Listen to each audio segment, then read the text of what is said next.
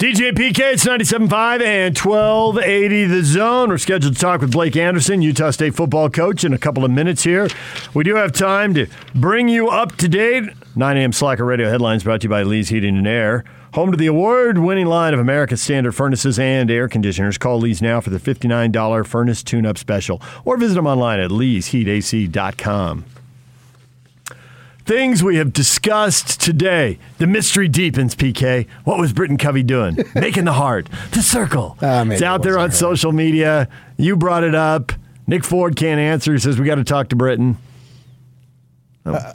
I think, uh, you know, of course, I think immediately evil, which I thought was awesome. I don't think people around here might think it's evil, but t- TV people may think it, but I thought it was sweet. Make the swoosh. but maybe it was just the heart. Yeah. That's fine too. All right, we'll get to more of the stuff we've been discussing in this show a little later, but right now it's time to welcome in Blake Anderson, Utah State football coach. Coach, good morning. Good morning, guys.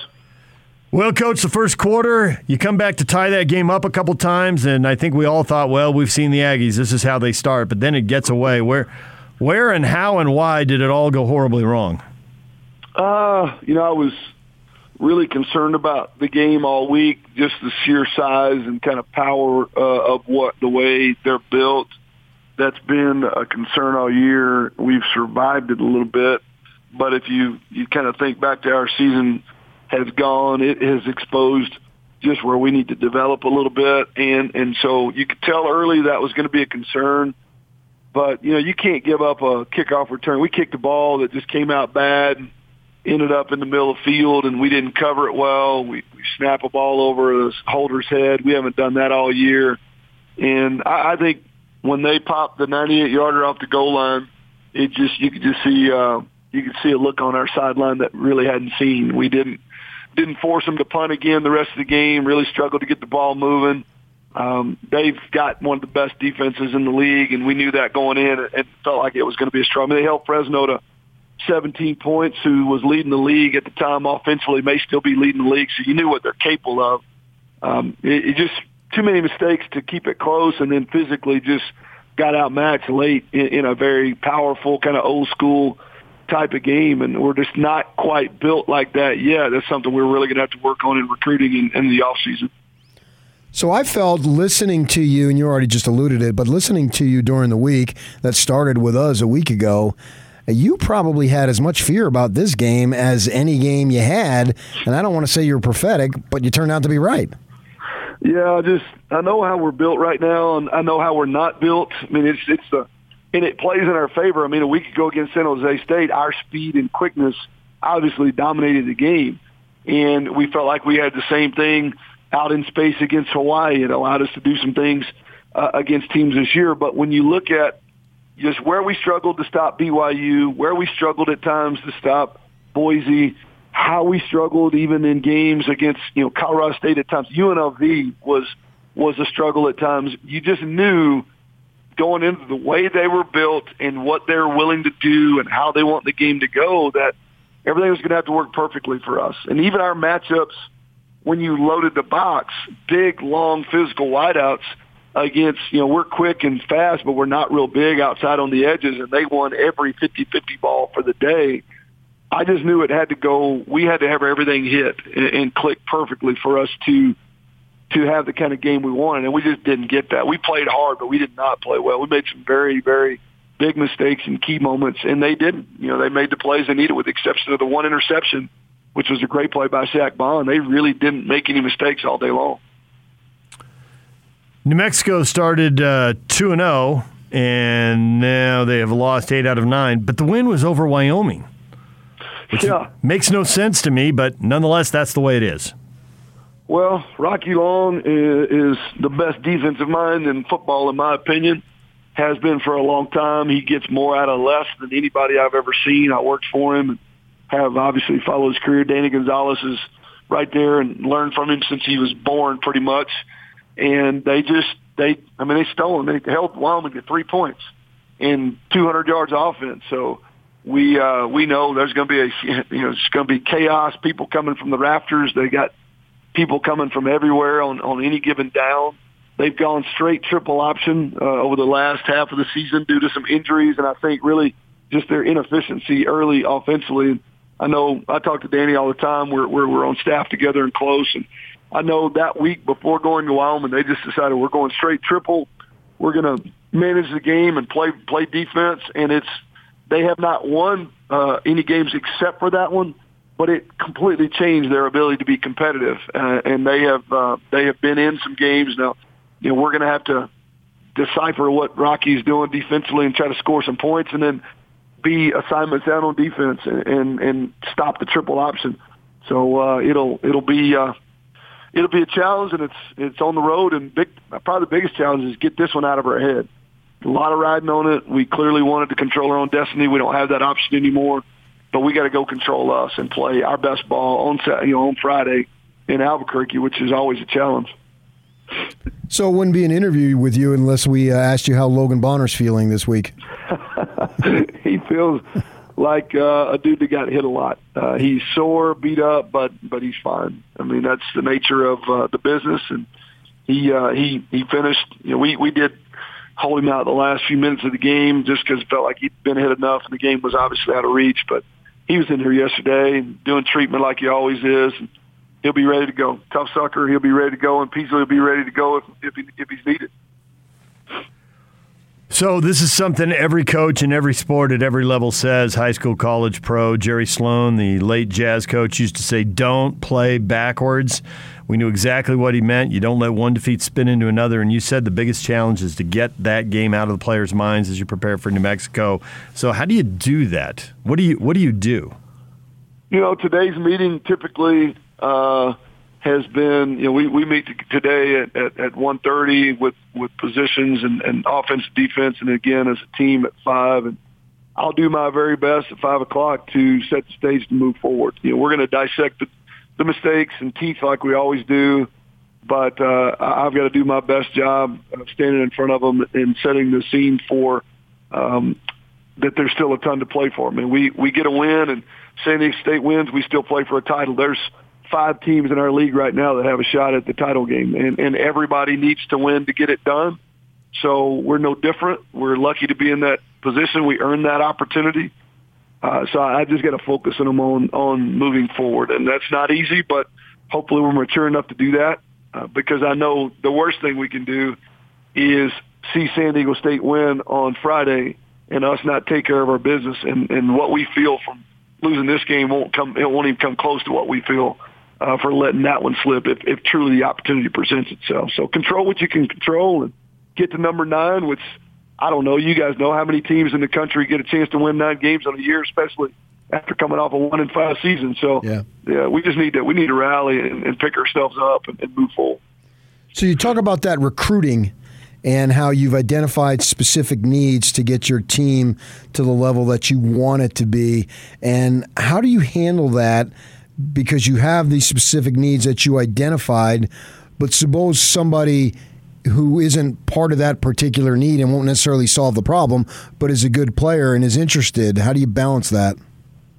Yeah, it's always a challenge. I mean, you got to look at numbers, and you don't ever want to pass on a, a player that you feel like is going to really add value to your roster. But we cannot get outside the framework of, of you know, we have an idea what this league looks like now. I didn't have a clue coming into it. It's way bigger, way more powerful uh, on a weekly basis than I anticipated. Uh, you know, it's not as spread out in space as what I've come from uh, in the Sun Belt, and so we've got to we've got to start building our, our roster to fit that. And it, it may not have to be a down to down basis, but at least the ability to match personnel groupings to play in those environments. And right now, we're quicker and faster than we are powerful. Uh, so off-season, nutrition, and recruiting are the only ways to affect that. So there's going to be some really tough decisions as we get closer and closer to signing day, as we get closer and closer to potential transfers or late signees with some of the waivers that are involved with the NCAA. We're going to have some tough decisions to make. Do we take this guy because what he brings to the table in terms of size and power, or do we take this guy because he clearly could help our, our, our roster in some way, whether it be explosive play or, or speed or dynamic nature. And, and you do run out of scholarships and spots at some point, and, and that's where it becomes really, really difficult down the stretch. So your path to the conference championship game is you beat New Mexico, take care of business, and meanwhile San Diego State beats Boise State, and then the Air Force game doesn't really matter because you've got the head-to-head tiebreaker over Air Force. So you've played Boise, you have not played San Diego. Can you handicap that game for us a little bit? You know, I, would say at San Diego State, with with them having to win to get in, I mean it's it's going to be a it's going to be a battle. I, I I feel like what I've seen on film, it's super even and uh, it, it's going to come down like all of them do. Big key mistake. Uh, uh, it looks as if San Diego State has as good a defense as anybody uh, in the country, and definitely in the league. And um, and then they are they are able to run the ball uh, really really well, and and so I think it's two very evenly matched football teams. It looks like Boise's playing their best ball late. I know they dropped some games early, but the last few weeks they've played lights out. So I would say that's a pick 'em, and, and maybe the home team gets the nod in, in that particular situation. I'm wondering when you meet with the team, one of your one of your angles of your, of your conversation or your talk with them could be, "Hey, listen, you know, if we were back in August and somebody said to us." We got a chance to be nine and three and a chance to win the division on the last week of the season we would all take it. So basically, you know, learn from Saturday, but it doesn't really matter now, and we're in a great position. Is that an angle? Yeah, I mean, it just gets you to come do the meeting. I mean, you're you're pretty good at this stuff. Uh, that's really what it is. I mean, yeah, and you guys, I don't know if y'all. T- I mean, nobody picked us to win more than five games nope. this year. Nope. And so we uh, we've exceeded expectations of everybody's but our own. Our we we knew this was a game we could win. We didn't play well. But if we carry it with us this week, we don't. It, it will absolutely affect our ability to do what we're supposed to do this week. We can win nine. We still have the ability to win ten, and who knows, maybe even eleven. And what this group has done is unbelievable. It, it, if we didn't win another game, they've already done a phenomenal job of moving us in the direction we need to go. But we're not done yet.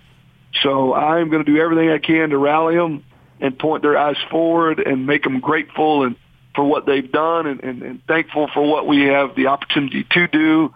Uh, and, and hopefully, as I said, this group is mature enough. I, I think we got some great leaders in the, in the room. Obviously, that's why we've played the way we've played. Some great leadership on the field, and a bunch of those guys have already been through my office this morning and, and yesterday. I believe they'll be bought in. I believe they'll move forward, and I truly believe we'll go find a way to win number nine. Although it may be way tougher than anybody wants it to be, because of the nature of just how good they are defensively, schematically, and what they're going to do offensively is going to be a pain with the triple option. So we're going to have to go earn it, and, and uh, that's going to be the focus all week. Rocky's been on our show many times. He was one of our favorites. He's just so blunt and to the point. We loved having him on. and then he went to San Diego State, and I grew up down there going to their games, so I was happy with how much he won when he was at San Diego State. So we get where you're going with that. Hey, before we let you go, we, we touched on one thing this morning, and I know we're going to end up talking about it going forward. It's a bigger picture, but you're kind of in the middle of it in your profession, so I'm curious what you think. Coaches are getting fired earlier in the calendars. Nobody's waiting for, well, not nobody, but many teams are not waiting for Black Monday and the end of the regular season. And we're in double digits of coaches who've been let go. Three of the jobs have already been filled. Is this being sped up because of the money at stake? Is this being sped up because they moved signing date up? Is it something else from your perspective? What do you think? I think early signing day is the biggest factor. I really believe that um, it has sped things up because everybody feels like if, if we if we wait until you know till the last game's over with, we're gonna we're basically going to be completely out of the first signing day, and uh, and, and you know we're going to be set back another year. And, there is some truth to that. I mean, I, I just feel like, and I think I learned this probably by doing it wrong. I think I don't think you're going to win a championship in the first signing day, but I think you can lose championships in the first signing day by by rushing and panicking. And I think to some degree that that now that signing day is in December and 99% of the guys are going to sign then, and the transfer portal is going to open up and dudes are going to be flying all over the place, it just appears as if if guys already made up their mind, they just are not willing to to let a coach finish or keep evaluating to see if it's the right move. They just immediately start the dominoes start falling. It's it's you it's not going to change. And you mentioned several have already placed coaches and they're already on those I mean, Joey McGuire is coaching at Texas Tech, and, and they're going to play Baylor here. Uh, I think here this next weekend, And I, I don't know if anybody's ever seen that before. A guy move from one place to the other and then have it turn around and going to coach back against them during the same season. That's just the nature of what we're up against, and it's not likely to go backwards. Coach, we appreciate a few minutes. Thanks for joining us. Good luck against New Mexico. Appreciate it, guys. Thanks. Blake Anderson, Utah State football coach, join us right here on 97.5 and 1280 The Zone. When we come back, your feedback, get you up to speed on everything you missed in this show. Next, stay with us.